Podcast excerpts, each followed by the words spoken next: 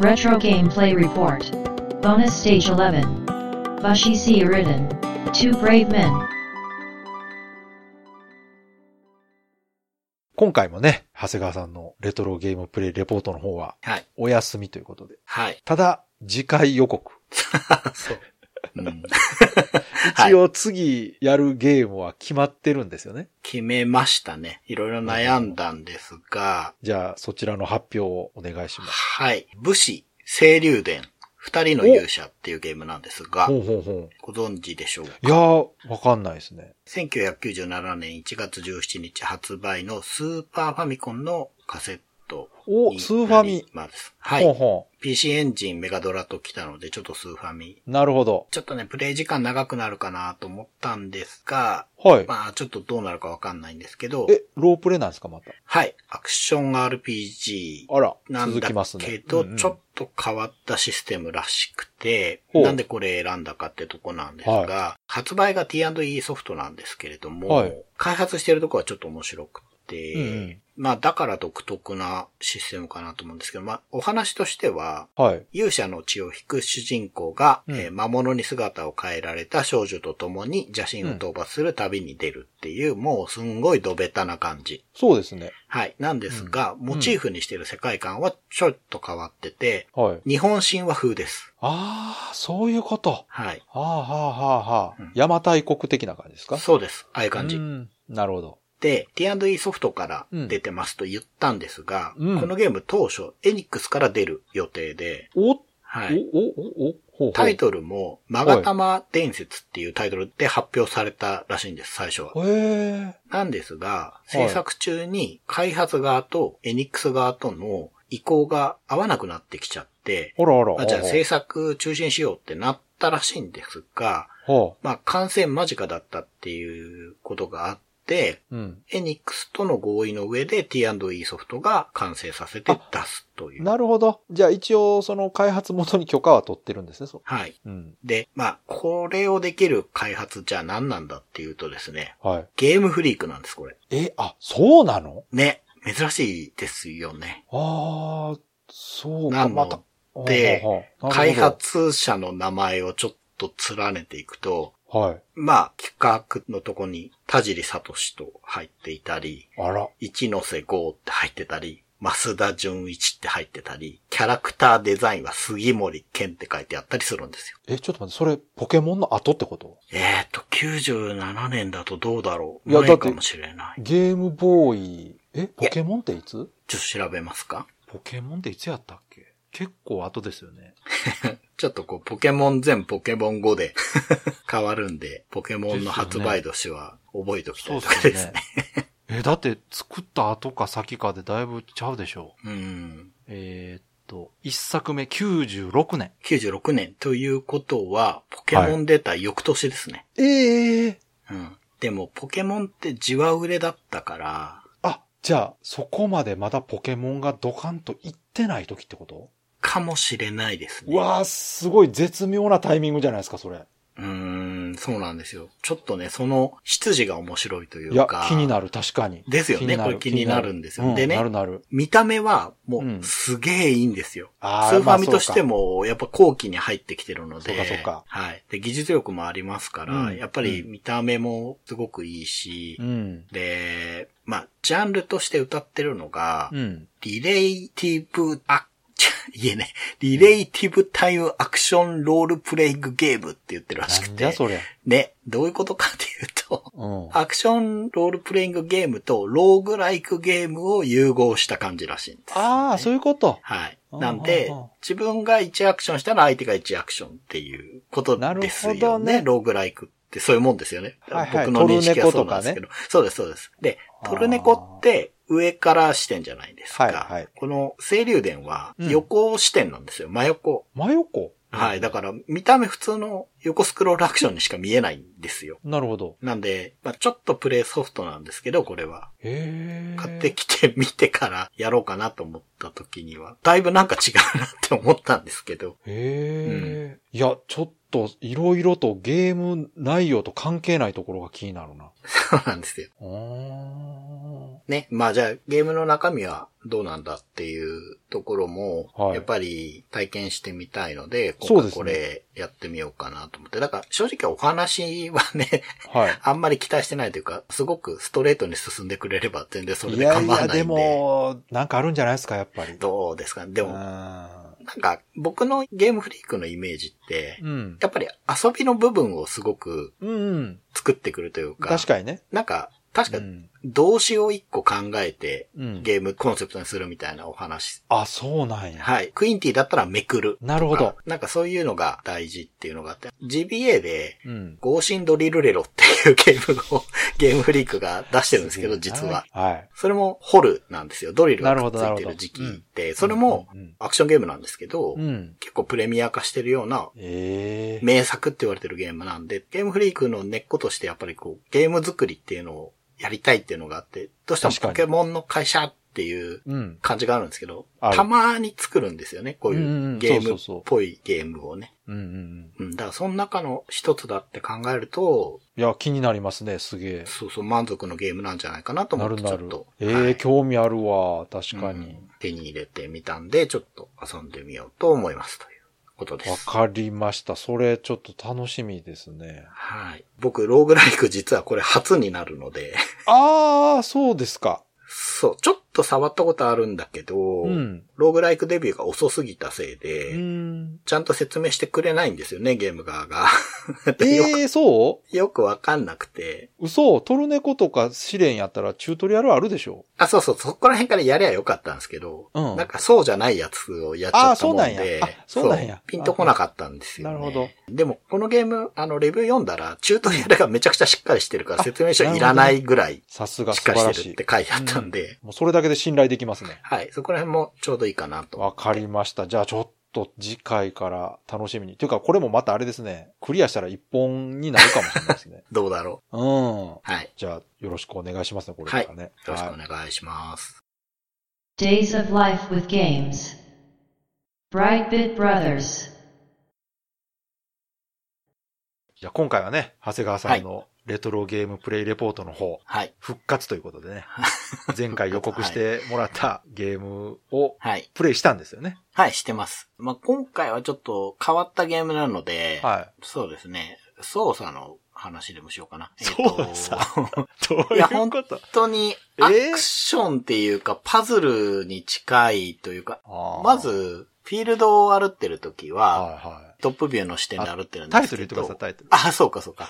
えっと、武士、青竜伝、はい二人の勇者なんですけれども、はいゲームフリーク開発で、はいフィールドにいるときはトップビューなんですけれども、はいシンボルエンカウントでして、うん。敵に当たると、なんていうかな、横アクションのローグライクになるんほうでほうすほうね。ほうほで、エンカウントしたときにう。、はい。まあどうエンカウントするかもシンボルエンカウントなんでちょっと大事なんですけど、うん。まあ、敵に食らうか自分で仕掛けるかっていう差があるんですが、うん。まあどっちにせよあの、行動回数といくつ以内に倒しなさいっていうのが出るんですよ。うん。何ターン以内に倒しなさいとか、規定単数が指定されて、うん。それを下回る。まあ10回で倒しなさいねっていうのを5回で倒せました。はいってなると、うんその差分に応じて光の勾玉っていうものがもらえます。ほう日本神話っぽい世界観なあのーで、なるほど。うん。勾玉がもらえるんですけれども、うん。で、規定ターンをじゃあ過ぎたらどうなるかっていうと、うん。少しずつダメージ受けてしまうっていう風な作りです。ほうほで、その横スクロールアクションの時は A ボタンで剣振って、う。うん。 B ボタンで光の盾みたいなのが出てくるんですよ。うんうんうん。で、もう一回 B ボタンを押すとその盾が弾になって飛ぶんで、まあ遠距離攻撃ができるんですねう。んうんで、Y ボタンを押すと気合ダメをするんですけど、うんうん。うん。一回押すと一回気合玉みたいのが出てくるんですよ。うん体の横にね。うん。で、それが押した分だけポコポコポコポコっと出てきて、6つぐらいまでいくかなはなんですけど、まあその状態で攻撃すると、い。うん。自分の周囲に攻撃してくれるんですね。うん。通常の攻撃は1マス前しか攻撃しないんです。うん。だけど、これをやると、前も攻撃して、後ろも攻撃して、頭上も攻撃してっていうう、ん。まあ周囲攻撃が出るんですけど、うんその作った弾の分だけうん。疲労してしまうので、ほ行動不能になると。う。うん。っていう、まあ、ここら辺の動きでやってって、で、変わってるのが、ジャンプがですね、その行動に入っちゃうので、ほう。まあ、ただ、ジャンプができないですよ、この主人公ね。え まあ、ラグナセンティの主人公に続いて、この人ジャンプしてくれないんですけ ど。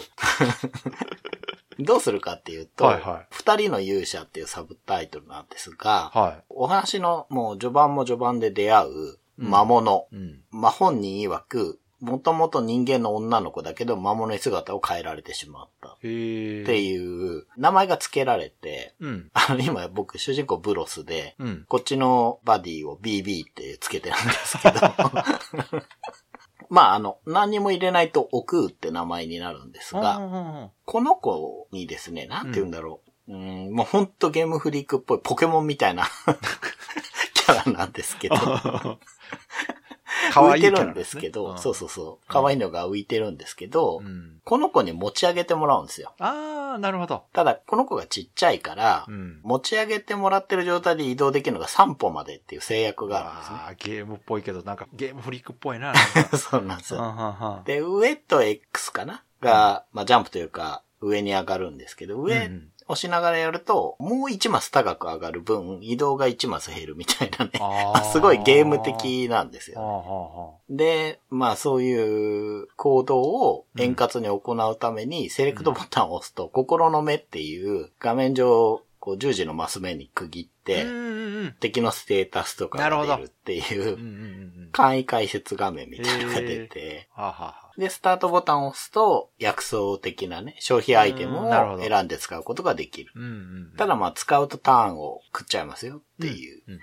まあ、こういう作りなんですよ。へえ、ななんかかなり独特ですね、やっぱりね。そうなんですよう。ん。さすが。今やり始めた感覚はですね、はい、はい。戦闘にすごく慣れない。そうかこれ系をやったことがないいかやら、、これでもあれじゃないですか。前あったあの、スイートホームはい。とかと同じく、その、まずゲームシステムはいを理解するところからってことですね。そうですね。だから、へボタンをね、押し間違えると、ーうん。間違った行動とか、無駄な行動をするんで、行動回数が損するんですよ。そうか、そうか。うん操作ミスが結構きついんや。そう、もったいないんですよ。だから、うんこのゲームやってる時はちょっと他のゲームできないなと思って並行して。あ、そうか、そうか。他のゲームと交互にやってると操作を間違えるってことそうそうそう、そうです、そうあーでそっか、そっか。す。いや、あるある。そういうのありますよ。そうなんですよ。これはなるね。で、その、ターン制バトルもうん、ターン制バトルっていうのかな。まあ、それも普段やってないから、なるほど。そのシンボルエンカウントの普通の時も、うん。一歩一歩歩こうとしちゃうんですよ。なん か、なるほどね。なるほど、なるほど。そっか。えーじゃあ、かなりこう、独自性のあるシステムなんですね。だと思います、。えーでもすごいじゃないいですか。やっぱさすがですね。そうです。ただのロープレじゃないと思ったけど。まあ、伝わるかなと思うんですけど、うん。本当に新しいものをうん。作るぞっていう感じそうでですよね作られてて、うん。で、まあ、こういう作りなんで、うん。やっぱ丁寧に説明してくれるんですよね。うんうんうん途中で出てくるなるほど師匠みたいな人とかが、しっかりとチュートリアルがあるんですよね。言ってましたけどありねます。あうりんますうんなんで今んとこやることには困ってないんだけど、うんうんうんどうしても無駄な動きが多くて、その、うん差分でもらえるマガタマっていうのがあんまもらえなくて。うん。もらえへ んね。そうなんです。でね、このマガタマ何に使うのかなと思ってたんですけど、うんこの世界にですね、魔物を生み出してる、うん。なんていうか、柱みたいのがあるんですよ。ほマ結びの柱っていうものがありましてう。、はい。で、祭壇にマガタマを捧げると、このマ結びの柱っていうのをちょっとずつ破壊するみたいなんですね。ほうほうほだから、いっぱいこう、戦って、う。うん少ないターンで上手くなって、どんどんマガタマ集めて、うん。祭壇に投下すれば、その魔物を生み出すジェネレーターみたいなものを破壊できるっていうことなんだと思うんですよね。うんで、まあ、それとは別に大きいお話も進んでいくんだと思うんですけど。うんうんううんん。そうですね。まあ、そんな感じでうん。進んでるとこです、なるほど。お話的にはうん。導入を超えたかな、ぐらいななじゃあまあ、感じなんで。とりあえず聞いてる感じでは、まだちょっとそのゲームシステムに戸惑ってる感じがそうです、そあうるです。ので、うん本当にあの、スイートホームの時に近いですよ。そうですね。あの時も何をしたらいいかがわからないって言って ましたから。何したらどうなるかもわからないって。物拾えへん言って ましたからね。そうね。そう、あれ困ったな。いや、でもなんか、そういうのって楽しいですよね。でも、全く今までやったことないものをこう、やるっていうのは。そうですね。うん最初はちょっと大変かもしれないですけど、それ慣れてきたらすごく面白くなってくるんじゃないですか、多はい。もうちょっと理解したら、分。うん。あちょっと動画見てですね、うんうん。上手い人ってどのくらい差分で勾玉取るのかをちょっと見たいんですよ。あ、それいいと思いますよ。うん。い。早く見ちゃうとう、ん。ちょっとヒントになりすぎちゃうから、うんうんうん。もうちょっとね、できるようになったら、ちょっと確認して、いいんじゃないですか。ほんと、ちょっと、こうネットで調べたら、うん。すごいハマった人やっぱりのなブログが出てやっきぱりて、ななんか5年間ぐらいやり込んだりしてるみたいな。やっぱそういうゲームを作る人たちなんですよ、やっうぱり。ーん、そうですね。あー。やっぱすごいな、ちょっと楽しみですよ。これ、何回か先には長谷川さんが面白い面白いって言ってやってると思います、多分。うん、そうですね。うん。うん。はいい、やそんな予感はするんですけれども。 ラグナーセンティンの最初聞いてるよりはよっぽど 安心。そうですね。はい、はい。 Days of Life with Games. Brightbit Brothers. 今回はですね、本編の方がはい、押してしまいまして、はい、長谷川さんのレトロゲームプレイレポートの 方、はい。ちょっと巻きでお願いします。はい。武士、清流伝二人の勇者ですけれども、前回ちょっと遊び方をそうで話すしねましたが、今回は、まあ、どのくらい進んでるのかってことなんですけど、お話の核としてはですね、うんうん。お姉さんが最初に隣村に行くんですね。自分が誕生日で、まあ、自分の村は魚が取れるんですけど、ちょっと最近取れないからってことで、肉をもらいに行ってくれるんですけど、帰ってこないと。あらっ。てことで、まあ、ちょっと父の形見の剣を持って探しに行くと、うん。途中で、なんかポケモンみたいなやつを拾うんですよ。 ポケモンみたいなやつってポケモンですかまあまあ、メーカー的にね。そういうことあか。れポケモンみたいっていうのは、モンスターがい見た目がるねわけですか。そうそうそうそう。ーまなあ、るほ魔ど物に姿を変えられた少女と出会うと。あーはいはい。で、まあ、その子と出会って、うんちょっといろんなギミックをクリアできるようになって、うん情報を収集して村に戻ると、うん自分の家が燃えてます。すごいな。はい。で、慌てて駆けつけようとすると、うん。家の中でも誰もおらず、ああ。お姉さんは、うん。巨大な鳥、ああ。会長に、うん。どうも、さらわれたんじゃないかっていうことになり何ます。そう、何いきなりダイナミックな展開何 それ。で、まあ、そこから、お姉さんを探す旅になるんです、ねああ、やっと冒険が、そうか、チュートリアルだったんですもんね、この間までね。はい。で、月村っていう北にあるうん。島に、島というか自分の住んでるとこは出島なのかな、まあうんうん移動して、うん。行く途中途中で村があって、お話を聞いてると、どうもこう、10年、もうちょっと前かな、に、うんこの世界の神様が、ほ姉と弟って言ったかなまあ、兄弟喧嘩したことがあるう。らほうしほくうほうて、ほうほう。それが原因でいろいろ爪痕がこの世界には残っている。ああ、なんか日本神話っぽいですね。そうなんです、そうなんでうす。んそう、日なるほ本ど神話って兄弟喧嘩とか親子喧嘩す多ごいいすでるねじゃないですか。うんうんうんああいう感じの話うん。ながるほど。聞かれて、うんまあそういう中で、エンジンの石碑みたいのを見つけるんですよ。ストーンヘンジそうです、そうです、そうです。ん。で、ワープポイントなんですけど、うんうん。そこから飛んだ先に、そのうん自分が仲間にしたというか、まあ相棒のね、魔物と同じ姿の魔物に出会うんですよ。ほうほうほで、その人もどうも元々人間だったっていうことがわかる。う。うん。でまあか会話ができるんですね。うんうんうん。で、、その人にある程度この世界の成り立ちみたいなのをちょっと聞けて、なるほど。で、前回話した、その戦闘のターンが40とか30とか規定数が決められてるんだうけんうど、ん、言ってましたね。うんそれより短く倒すとマガタマが手に入るって言いましたよね。言ってましたねで。そのマガタマで、この世界にある、その邪悪な塔みたいなやつをうん破壊できるんですけども、言ってましたね。うんうん。はい。そういう情報もこの魔物になってしまった巫女のお姉さんが教えてくれますと。うん。まあ、この人自体は人間に戻る気があんまないみたいなんですけど、うん、そうなんや多分ね、この場所には何度も訪れることになりそうなので、うんうんこの人の素性ってのももしかしたら明らかになっていくのかもしれん。ほうほで、まあ、いろいろあって、三越村っていうところに今ついてるんですけう。、どうん。道をキノコが塞いでて、うん。剣で切ってもすぐ生えてくるんですよ。ほうほうほでね、これを多分どうにかしないと先に行けないんですけど、う。うんうんうん。うんなんかね、近くに洞窟があって、その洞窟の出た先まで行ったんですけど、うん。なんかなんもないんですよ。うん。なんか、うわゴミが落ちてるとか言うだけで、うん。だからね、どうも、どっかでフラグを回収してないんでしょうね、これ。あ何かを聞き忘れてると思うので、ちょっと今戻ってるといなるうほど感じなんですあが。、うんうんうん遊んでる感触としては、うん。まがたまが全然取れない。あら、やっぱその規定回数より短く終わらせられないってことですかられない。ぴったたり、良くてぴったり。ああ、そう。なんか難しいなぁと思ああ、って。じゃあやっぱもうちょっと効率いいやり方あるんでしょうね。うーん、あるんだと思うんですよ。なるほど。うーん、まあ、そうですね。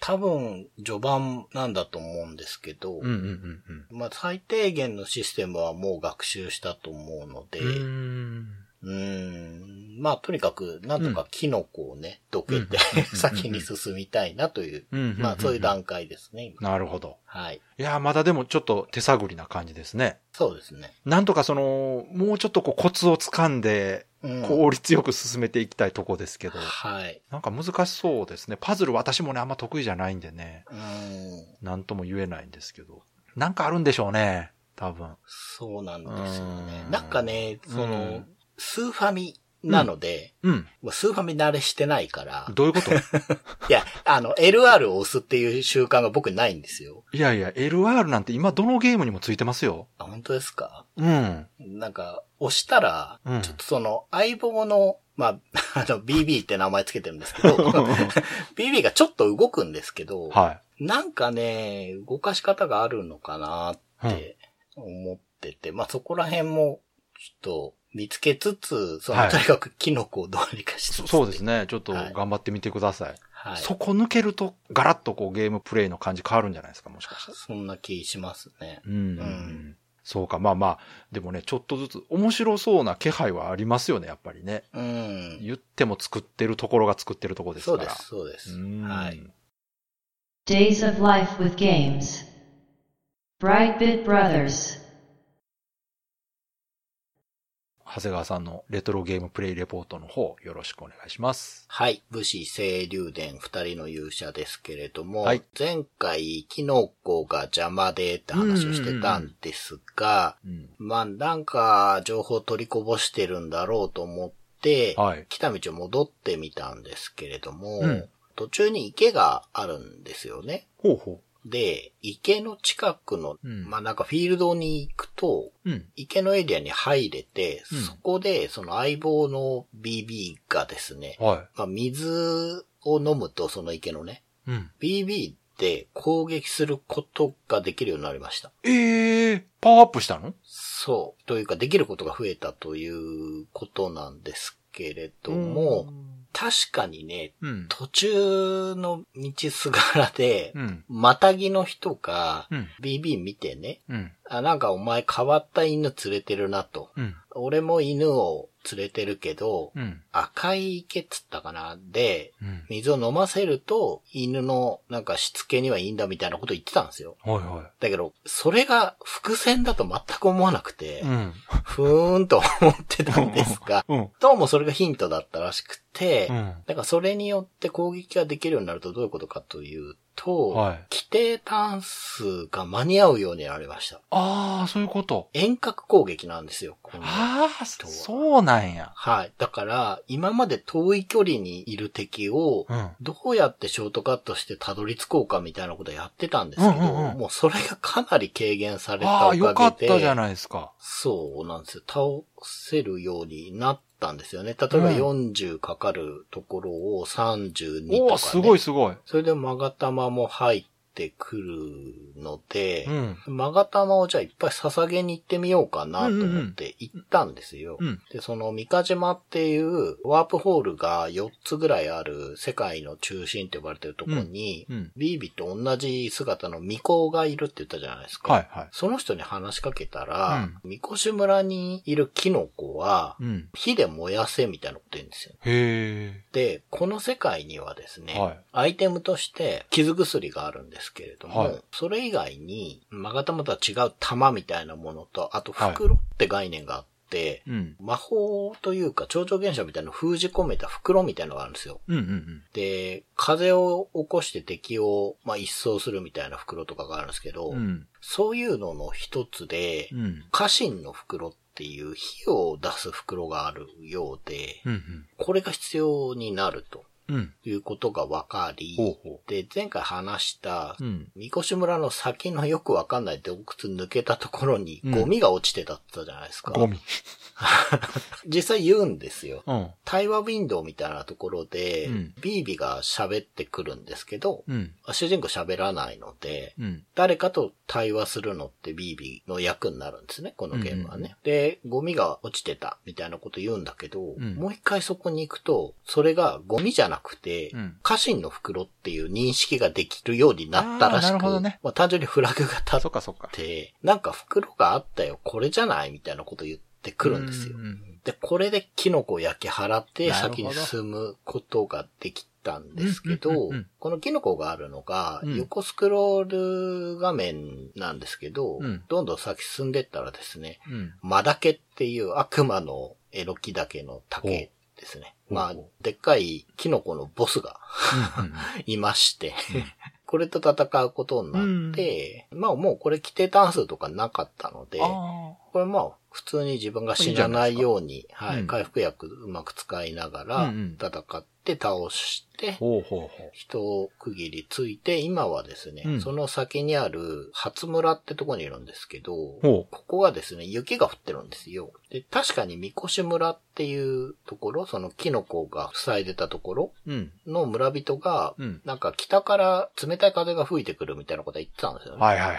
ああ、こういうことかと思っあてーなるほど、最初にあった初村っていうところで村人の話聞いてたら、うんうんこれもいかにも日本神話っぽいんですけど、うんうん女神の力を照らしてた鏡みたいのがあったらしいんですよね。同郷みたいのが多分あったと思うんですけど、うん。それをですね、その、黄泉の国とうん、この国と展開をつなぐ結びっていう場所があって、うん。どういうことかっていうと、縦穴があるんですよ、でかい。うん。で、そこの下が多分黄泉の国で、うんだから誰かがその、祀られてた鏡をそこの穴に捨てたらしいんですよ。なるほどよそ者が来てあ。あ、はあはそしたら、太陽が顔を出さなくなったと。あ。日本神話っぽい。はい。あ これで、まあうん、年中雪ってことあ。で。なるほどね。うん。なんかね、子供に話しかけたら太陽ってどういうものなのみたいなこと言うあ見たこかとないらな、うんそう、だから長い間どうも太陽が出てないいい。ですね。はあはあ。わかりやすい。なので、その大穴に降りてって、うん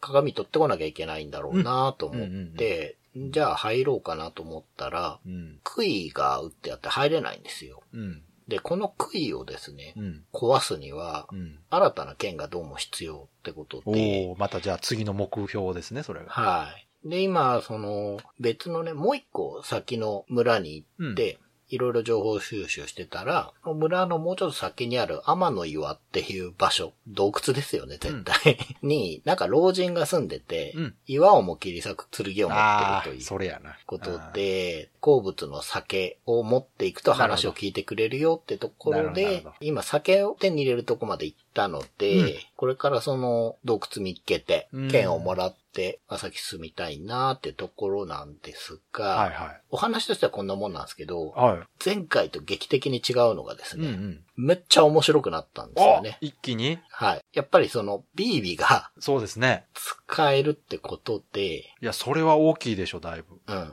その、規定単数ないが可能になったんだなと思う。ねえ、よかったですとね。じゃあ、そういうタイミングなんですね、やっぱりね。ああ、なんだと思そいうます。なってんのかな。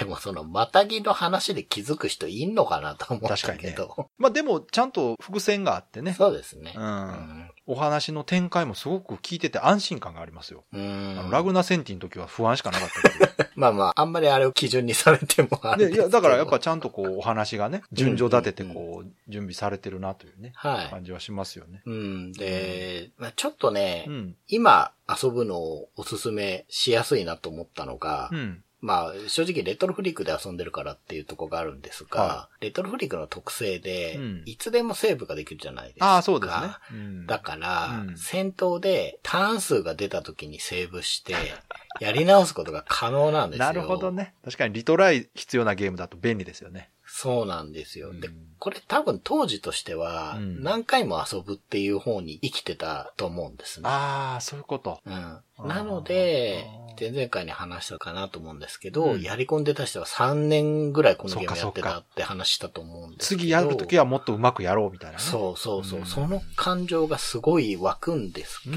うんなるほど。そことね、レトロフリークっていうね、 ガジェットがね、 噛み合うとね、なるほどね。 1戦闘ずつそれやりたくなるんでね、ちょっとね、時間がかかりすぎちゃうんで、まあ、ほどほどにしてるそうんでですすねけ。ど、あただ、面白いーですね。えー、あ、そのよかったですね。パズルの部分がややっとりきがまいしがあたる。ね。う。うんん。でもそういうゲームを作る人たちだと思ってましたから、うん。うん。最初ね、ちょっととっつき悪いかもしれないですけど、でも分かってくると絶対面白くなるっていうね、そうなんですよ。うんで、いろいろね、敵の方がね、うん工夫してくるんですよね。うん、うん、一回ガードしてあげないと、うん。攻撃できる状態に変化しない雷雲みたいなやつとか、ああ、はあ、はあ、はあ、はあ。そういうのそうかも出そうてかくるんで、で、考えることが増えてくるんですね。そうなんです。飽きさせないよううにん。してるんで。いやさすがですね。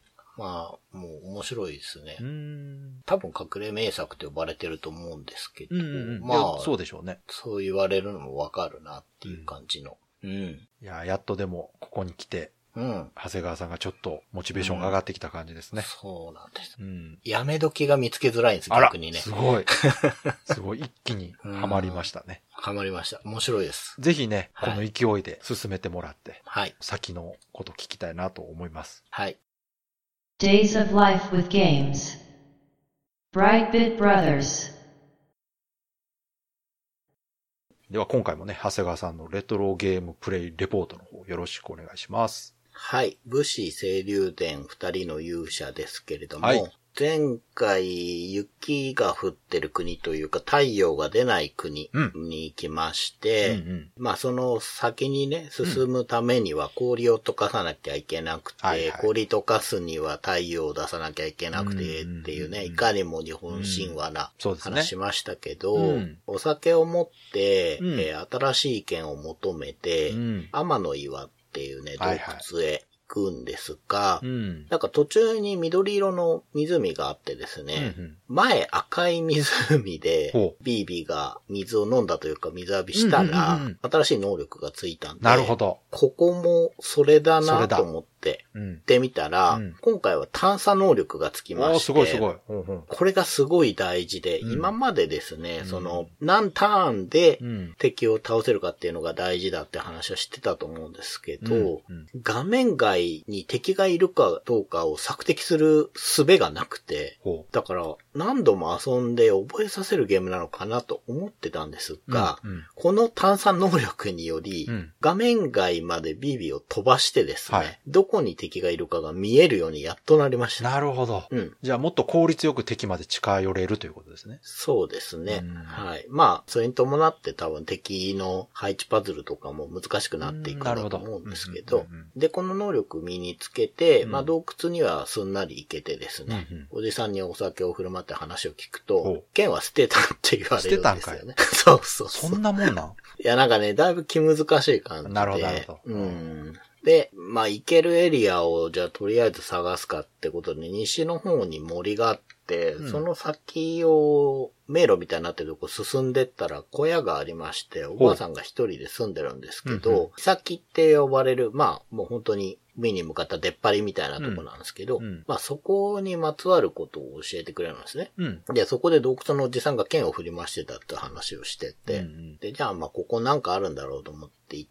てですね。うんうんそうするとあの、地面からモグラみたいな敵が出てくるんですけど、うんそれの順番当てミニゲームみたいなものなんですけどうんね。うんあの、最初意味がわからなくて、だいぶ苦戦したんですけど、うんまあ、ルール通りにそいつらを切っていくと、うんうん対岸への洞窟の入り口が開くんですよ、縦穴がね。うんうんで、その洞窟奥まで行っったら、剣が隠しでありました。はあ、はあはあはあ、ということで、剣を見つけたんですおーがうん、ビービーがですね、うんこれをおじさんに報告しようと。うん。黙って持っていけばいいと思うんだけど、 ああ、ええやつですね。そうそう育ちがいいんですかね。うんうんで、剣持っておじさんとこ行くんですよ。うんそうするとおじさんが、うんあ、見つけてきたかと。うん。それはお前にやろうと。あら。あの、すんなりくれて、ええでしかもですね、新しい技も伝授してくれます。おーす落葉山っていう、高いとこから飛び降りざまにうん、剣を振ることはできたんですけうど、んカブト割りみたいな技にああ。変わわりまして、はあ、はあ、は1体までしか切れなかったところがうん、縦軸上全部切れるみたいな技らしくて、うん多分これも効率的に使いなさないるほよどってことだと思うんですね。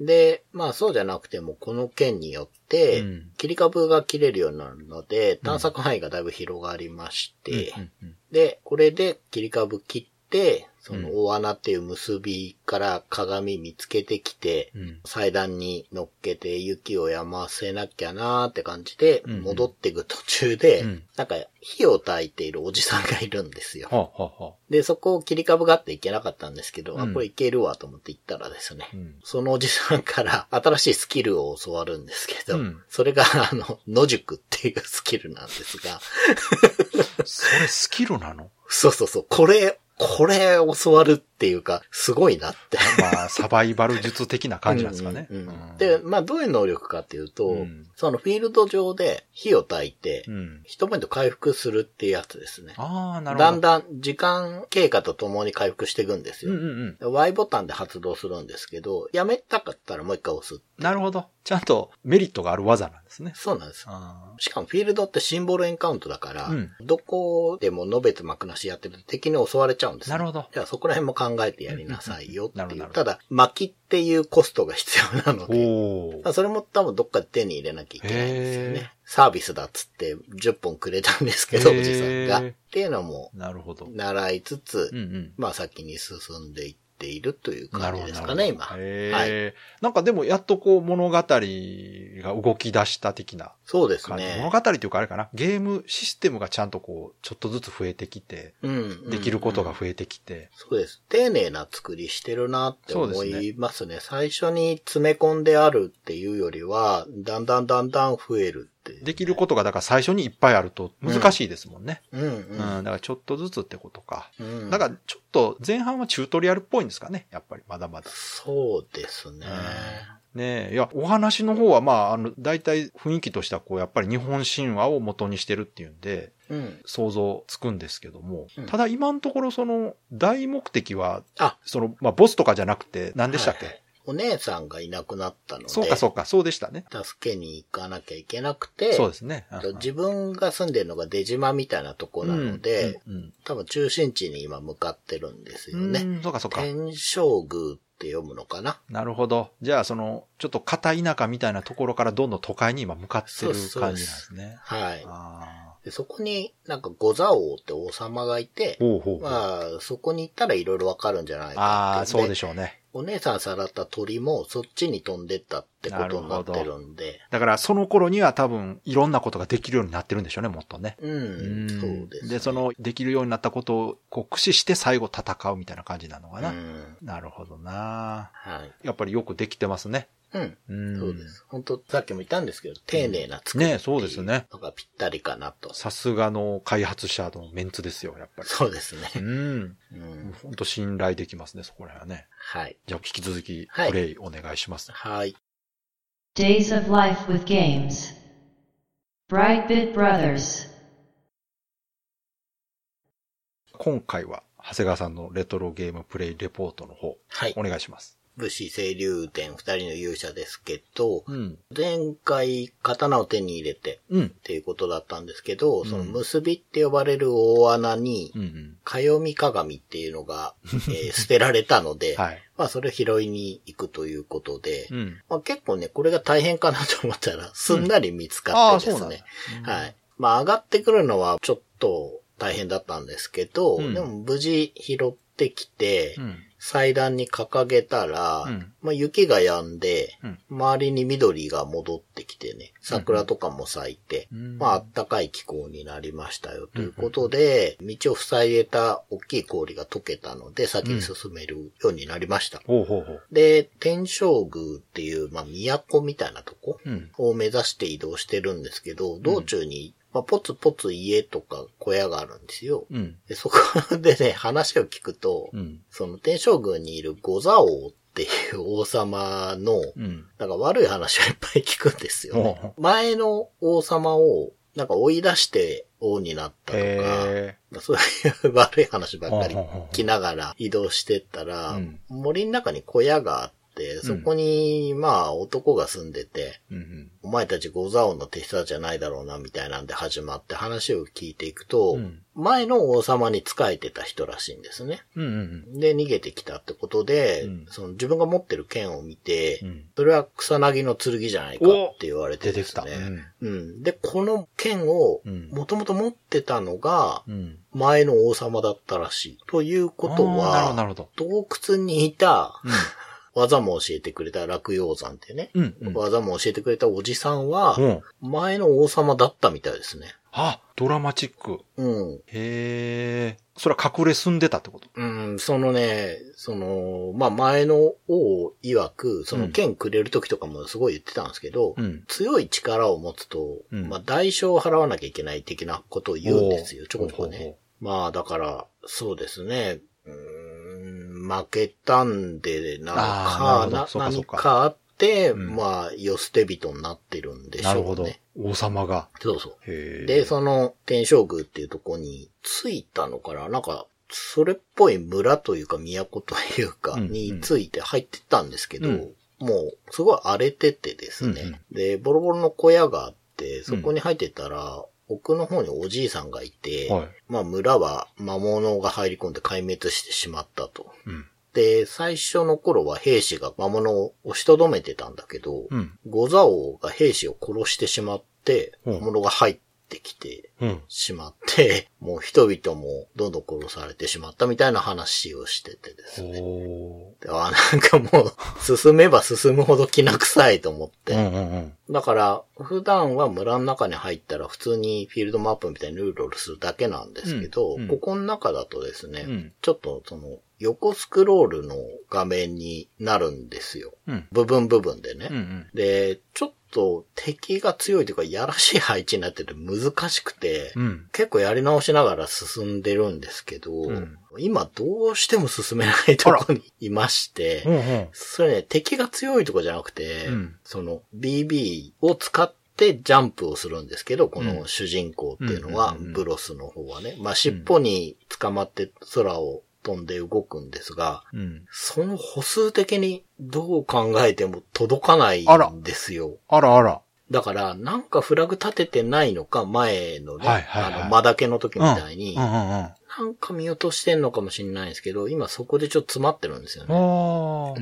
ん、なんかね、ちょっとこの先にボスとか多分いるんじゃないかなとは思ってるんですよね。そんうんのうん五座王になるのか、うん。そうそう、途中の家で言ってたんだけど、その五座王がいる、その天正宮の上を、うん。お姉さんをさらった鳥が飛んでるっていう風に言うんですよ。へえ。途中の家の人がね。うんだからなんか絶対起きるはずなんだけうんうん。ど、うんうん。そこがね、渡れないので、まあ、多分、明らかに届いてないというなら、どっかでパワーアップするイベントがあるんじゃないですか、ね。ああ、そう。かもしれない。うんその BB の移動距離が伸びるとそうか、そう。うん。まあそうですね。それはありそうですね。また色ついた池が出てくるとか、確かに、かにあるかもしれない。うん見落としてるかもしれない、でもそんな色ついた池見落とさんでしょ。いやでもね、うん正直その移動中のフィールドのうん敵の動きもだいぶやらしくなってきああ、て、そういうことか。難しいんで、うん結構じっくり散策しながそらっかそっかたどり着いてないんですよ。なるほどだからどっか見落としてるかもしれないですね。ヒントを教えてくれる村人的な人っていないんですかその生き残りのおじいさん一人なんで、あら。そうか。 村の中では情う報はん多分取れないです、ね。じゃあ、やっぱあれですかね、基本的には行ける範囲を探索することで、こう、クリアしていく感じなんですかね。だと思います、あーね。じゃあ、やっ、ぱ、フィールド探索が謎解きの基本っていう感じかな。うんはい。そうかそうか。いやいや、本当にこう難易度の上がり方もね、うん。徐々にこう上がっていく感じで、うん。やっぱりちゃんとこう考えて作られてるんだなというはい。印象ですけどね。うん。そうか。まあ、もうちょっと多分続けてもらえれば突破できそうな気はしますけども。そうですうね。ん。うん。 Days of Life with Games. Brightbit Brothers. 今回は長谷川さんのレトロゲームプレイレポートはい。ありますんで、はい。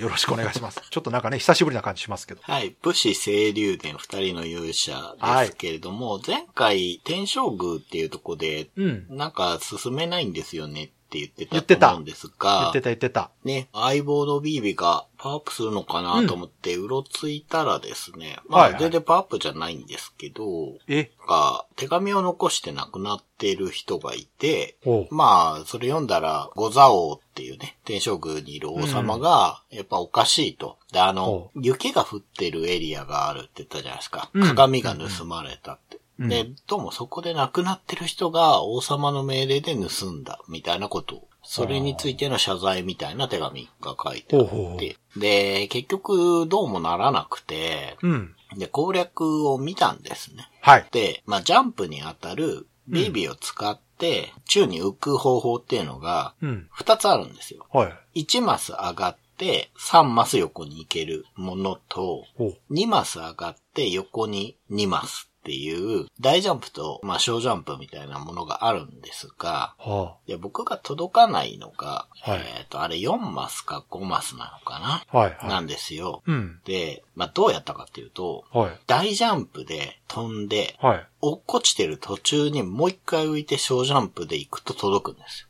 ええよ。うん。それは正式なクリア方法。みたいです。で、どうも、難しいな。うんこれで詰まる人ってのがそこそこいるらしくて、でしょうね。だから、ここについての詳しいやり方の 説明がネットにありました。それってやっぱり、そこ行くまでにそういう動きを要求されないから分かんないですよね。うーん、でもね、確かに、うん。落下中にもう一回掴むっていうのは、できるっていうのは教わってたんですよね。ああ、そうなんや。ただ、仕組みとして、うん。大ジャンプが届く距離が短いから、あ、そう。大ジャンプからやろうっていう意識にならなかったんですよ。そっかそっか。うん。だからまあそこは、まあパズルの組み合わせの盲点なのか。なるほどね。じゃあ一応ちょっとヒントはあったわけですね、一応。できることとしては、まあ、ん普段の戦闘とかで、上手い人はそれもうまく使ってるのかもしれないですけど、僕はあんま使うことがなうくて、んうんうんうん。まあだから何のことはない、起点を聞かせれば届くそとういかうことで、まあそこは届いて、はい。先に進んだらですね、うん。最上階なのかな五座王がいまして、うん。で、お前は誰だっていうことで、まあ名乗っていくと、うん。うん、なるほどそういうことかみたいなことになって、ゴザオの方がですね、うん。その、でっかい鳥がいるって言ったじゃないですか。はいはい。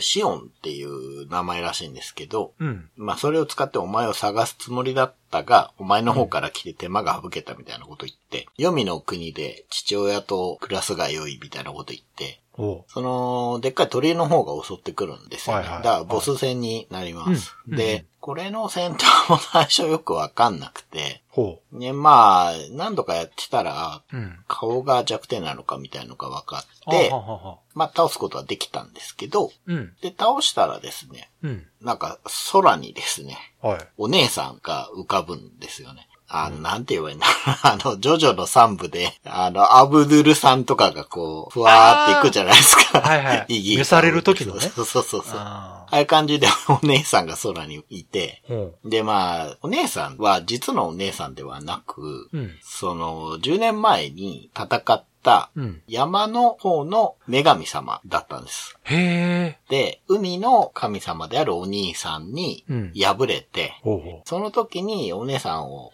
まあ、女神を手伝って戦ったのが自分の父親う。なるほど。ということで、ああ。で、まあ、実体化してね、うん。お姉さんということにして、うん。まあ、勇者の末裔である自分を育ててくれたと、ここまで。へえ。なんで、前言ってた悪い柱みたいなやつをまがたまで打ち倒して、うん。そうすれば展開に行って、兄の海の神のに会えるから、うんうんまあ、ぜひそこまで行って、うん。なんとか倒してくれみたいな。ことを言われるんですよね。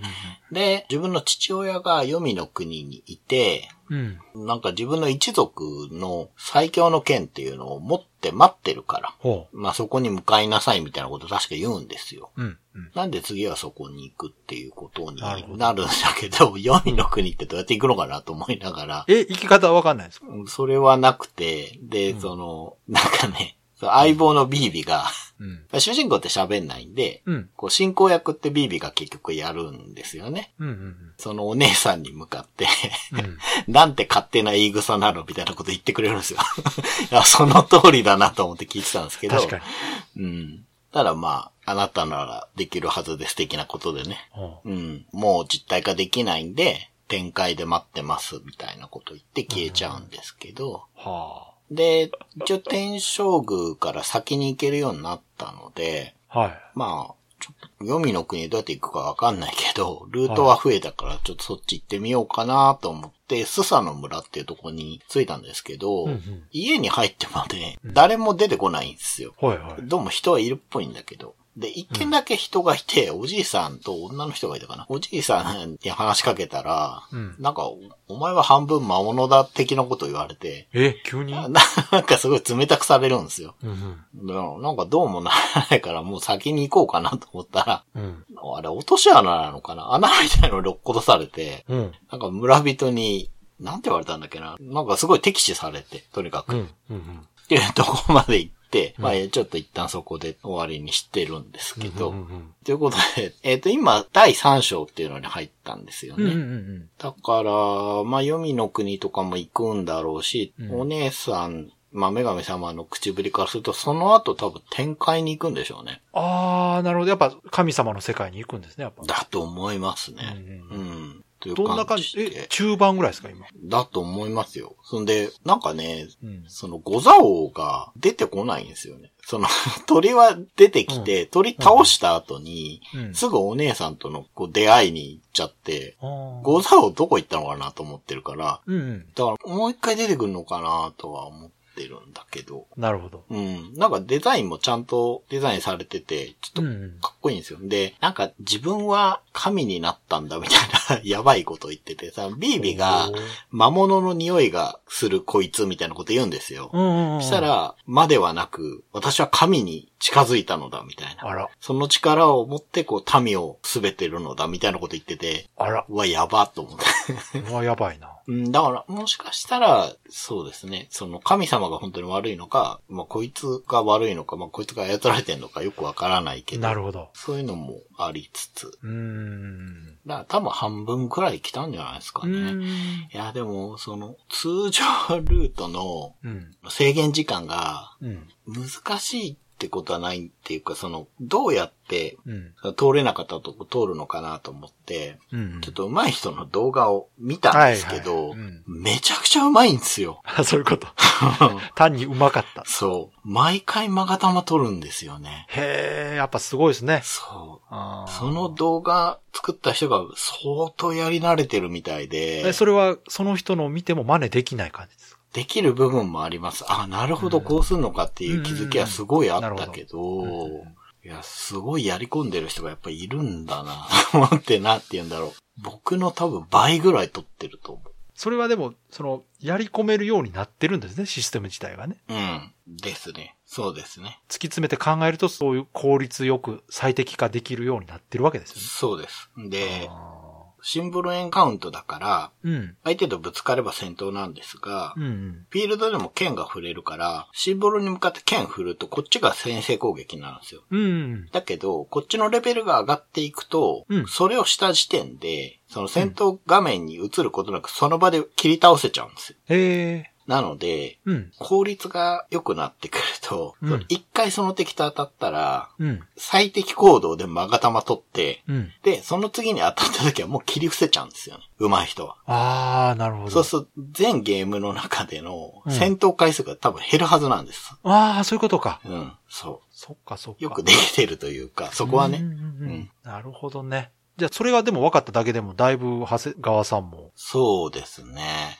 効率よく進められるんじゃないですか、まあ、多少はうまくできるかなと思います。その、今まで全然使ってなかったしゃがみの使い方とかが分かりました。ああ、やっぱ意味があるんですね、ちゃんと、ありますあります。しゃがみ行動って、天井が低いところに入っていくときしか使ってなかったんですけ ど、戦闘でも全然、す。へえ。うん、さすがやな、そういう、ちゃんと意味があるんですね。ありました。やっぱあーり、そうパズルとしてしっかり作られてる。そういうことうか。ん気づかなかったけど。はい。はい。じゃあまあ、多分中盤ぐらいですね。そうですね。うん。うん。じゃあこれからますます、その、うまく進められるようになりそうじゃないですか。そうですね。で、進んでいかないと、うん。やっぱり、その柱が壊せないので、そうですね。うん。うん。そこも、まあ、よくできてるというか、うんなるほどなるほそどの一個一個の戦闘にやっぱり意味があるんですよね。うん。積み上げていく意味があるといううんか、さすがですね。うんなんで、まあ、うまく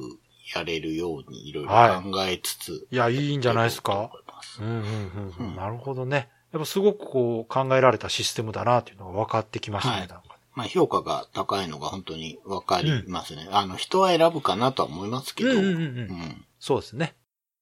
Days of Life with Games. Brightbit Brothers. 今回は、長谷川さんのレトロゲームプレイレポートの方ちゃんとありますんで、はい。じゃあよろしくお願いします。はい。武士清流伝、二人の勇者なんですが、うん。えーとですねうんう、んうん。前回、はい。ボス倒してっていう話してたと思うんですけど、はいまあ、続きやろうかなと思って、うん。データ見たらですうんうね、んうんうん。ちょっとセーブしてなかったみたいおで、、それはクイックセーブですかそうそうそう。で、普通のゲーム内セーブの方はしていたんで、ああ、なるほど。うん。ちょっと戻ったんですね。なるまほあどどこまで戻ったかっていうと、 うん。まあ、天正宮っていう建物、詰まった建物に入る手前ぐらい。あうん。で、まあじゃあもう一回倒して先進もうと思って、あ、はい。まあもう行き方分かってるんで、サクサクっとボスまで行って、うん。魔鳥シオンっていうね、うん。鳥を倒すと。 はい。まあそうすると、最後ね、その鳥のこう石化した首だけをこっちてきて、 画面が暗転するんですけど、はい。そのままゲームが始まらないんですよね。え画面が真っ暗になったまま。えーちょっと待って。でね、これ3回か4回試したんですが、えこれ毎回同じとこでフリーズするんですよ。バグバグなのかな ?1 回は進んでるんで、これ何なんだろうなと思ってるんですけど、まあ、とりあえず進まないええのだけは確実で、で、一応カセット持ってるんですよね、僕はこのゲーム。はいはいはい。だからカセットでやってもいいんだけどってことは多分ここまで巻き戻さなきゃいけないんですよねあ、どう、どうなんすかどうねなんねやろう。セーブデータはあるから、うーんどうなんすかねまあまあ一遍それで試してみたらどうそうそうですねまあはいまあそうそんな状況なちょっとあれですね、その、純粋なファミコンじゃないので、そうですもしかしたらう、んその、レトロフリークとの相性でね、ちゃんと動かないはいソフトっていうのもいくつかありますから、そうなんですよその可能性もあるし、はいスーファミのソフトはいくつかね実際あるみたいいで、やいやもうファミコンとかでもあるんですよ、ちゃんと動かないとか。確かだから、あれですよねソロモンの鍵とか動かないんですようんねそうそう、あの特殊なことね、してるタイトルとかうんは、やっぱこう、ちゃんとあの動かなかったりするらしくて。はいいやー、これでも、もし動かなくなったとすると、ちょっと、初の中断という可能性もなくはそうですね、まあ、ない。うんうーんまあ一応ね、スーパーパンチアウトも中断はしてるんですが、あ、そうあか。れはストーリーはないから。であもります、けどスねーパーパンチアウトだって、ある程度、クリアしてませんでしはたい、一は回い。ね。ローカルぐらい。 うん。うんうんうん、そうそうう。ん、そうか、いやー、それはでも、ちょっとしょうがないですそうなんですよ。ね。うん、まあ、やっぱね、互換機でやってる以上、こういうことはあるし、もしかしたらうん、ソフト自体に問題がある可能性もあって、そうですねそこはわかんない。そうですね。ちょっとわかんないですね。はい、といそうでうすか感じで。いやちょっとまさかの展開になってしまいましたうね、ん、せっかくこう中盤ぐらいかなという話をねはい、前回してたとこだったんですがじゃあ一度試してみてくださいそうですね。はい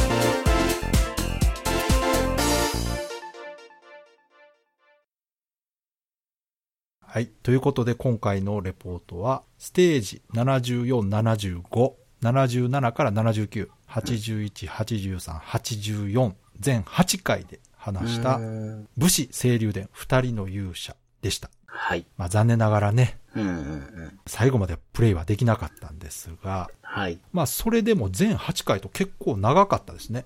長かったですね。ね意外とね。でもうん多分あれ、半分もいってないと思いますね。ああ、そう。うん。まあでもあれか、序盤が結構ね、ゲームをどう遊べばいいのかわからないっていう、うんこうんう探り探りやってたりしましたからね。はい。で、やっとこうゲームシステムが分かってきた頃にね、うん。不幸な事故が起こってしまいま した。うん、そうですね。いよいよこれからって感じだったんですけどうね。ん、そうですうね。んまあでも最初に長谷川さんから聞いた時はすごくいろんな要素があって気になるゲームだったんですけど。そうそうそう。うんできた経緯がね、もともとはゲームフリークが開発してて、まあ最後まで開発してて、うん。エニックスかなうん。から発売するはずが、うん。まあ、T&E ソフトになったみたいなね。うんまあでも開発人がね、そう ね。そうそうそう。今やもう本当に有名な方たちそ、こがすごいな。うん、ですからね。まあ、これに関してはだから途中までしかやってないんでね全体的な感想というのは話しにくいんですがうん。おそらくそれほどメジャータイトルではないですよねその作った人たちとかのこと考えるとね、そうですね。うんうん、そうだと思います。ただ遊んで好きな人はすごく好きなんじゃないですか、はいはい。だと思いますね。うん。かなり珍しいゲームシステムに入るんじゃないいかな。やそこだと思いますやっぱりこう唯一無二というか他にないでしょうこれはまあ、今となればねう、んまあこういうシステムあるよねってあー思えるかもしれないですけどうんうんう、ん当時はね、1997年のゲームだから、そかなり珍しい。世界観的にもね、日本神話っぽいのも、そうですねかなり、まあ、とにかく意欲的うんなんだけど、うん完成度もちゃんと高い。グラフィックめちゃくちゃ綺麗でしたからね。何かこう新しいものを作ろうという意気込みは感じますよねすごうく、ん。そうそう。だからやっぱゲームを作る集団なんだな、ゲームフリークっていうそ感うじ。それが伝わってくる確かにはい。これってプレミアついてるんでしたっけ多少ついてるんだと思いますよ。うん結構前に購入したんで、今はそれなりになってるんじゃないかなと思いますけど。これでもどうすかねスイッチアーカイブス来ないですかねこれは来ないんじゃないか。来たら面白いと思いますよ。やっぱりその、作ってる方たちがこの人たちですって言って、ね。そそれそ。れそこのフックはあるしうんうんカエルのために金が鳴る出ますからねうん。うん。こうスーパーファミコン枠で出してほしいですよねぜひね、うん。今だからこそ再びちょっとこうスポットライト当ててほしいなっていうそうですね。ま感あじの、タイトル、あの、やる意味はすごくあるゲームかなと思うんですけど。まあやっぱ、面白さがうん、うんいかに効率的に戦闘を進めていくかっていうね、うんうんそのご褒美もそこに集約されてるというか、うんその少ないターンでやるほど間が玉が出るわけだから、はいはいはかなりそこにこう一点集中してゲームが組まれていて、い、うんうんそれがすごくいいとこであり、うんただこう合わない人を出してるというか、うんうんうんうん爽快感は正直ないんでそすこよ。ねはいはいうんで、まあ、今のね、ゲームの作り方だったら、うんそこがないんであれば、他のところでもうちょっとこう、気を紛らわせるこうご褒美をね、用意して、まあ、それがストーリーであったり、うんうん武器や防具を買わせてね、うんあとは拾ったりとかでキャラがちょっと強くなるとか、うんそういうことで、まあ、を繋いでいくのかなとうんうん思うんですけど、だから本当にシステムむき出しのゲームなんですよね。うん、でそれはすごくかっこいいなと思いそうまですすけど同時にやっぱり人を選んでたろうなとも思いましたね。